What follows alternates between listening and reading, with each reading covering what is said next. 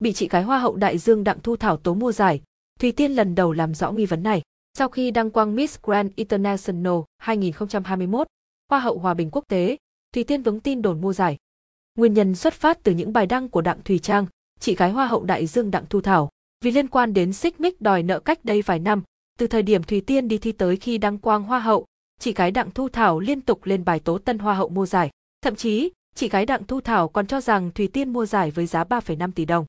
Chiều mùng 5 tháng 12, Khánh My đăng quan điểm gây tranh cãi trên mạng, mua giải là chuyện thường tình, bàn hoài cũng chán, mua giải không quan trọng bằng việc người mua giải có xứng đáng hay không, trên đời này làm gì có gì trong sạch, công tâm 100%, hãy dần chấp nhận, không sân si với sự thành công của người khác.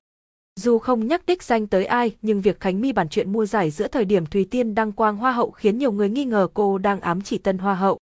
Trước tin đồn mua giải, chiều tối mùng 5 tháng 12, Tân Hoa hậu Thủy Tiên có chia sẻ trên tờ Pháp luật và âm bạn đọc. Cô cho biết, Tiên nghĩ hai cái này nó mâu thuẫn với nhau vì nếu Tiên đã mua giải rồi thì Tiên sẽ không chuẩn bị kỹ càng đến như vậy, bỏ công, bỏ sức ra để tập trung, tập luyện hết sức mình như vậy. Còn để nói về những ồn ào cũ bị đào lại thì thật sự Tiên cũng đã có cho mình những suy nghĩ từ trước khi mang danh hiệu Miss Grand Việt Nam rồi. Tất cả những điều đó Tiên đã có câu trả lời của riêng mình, Tiên đã đều tính trước và Tiên không sợ.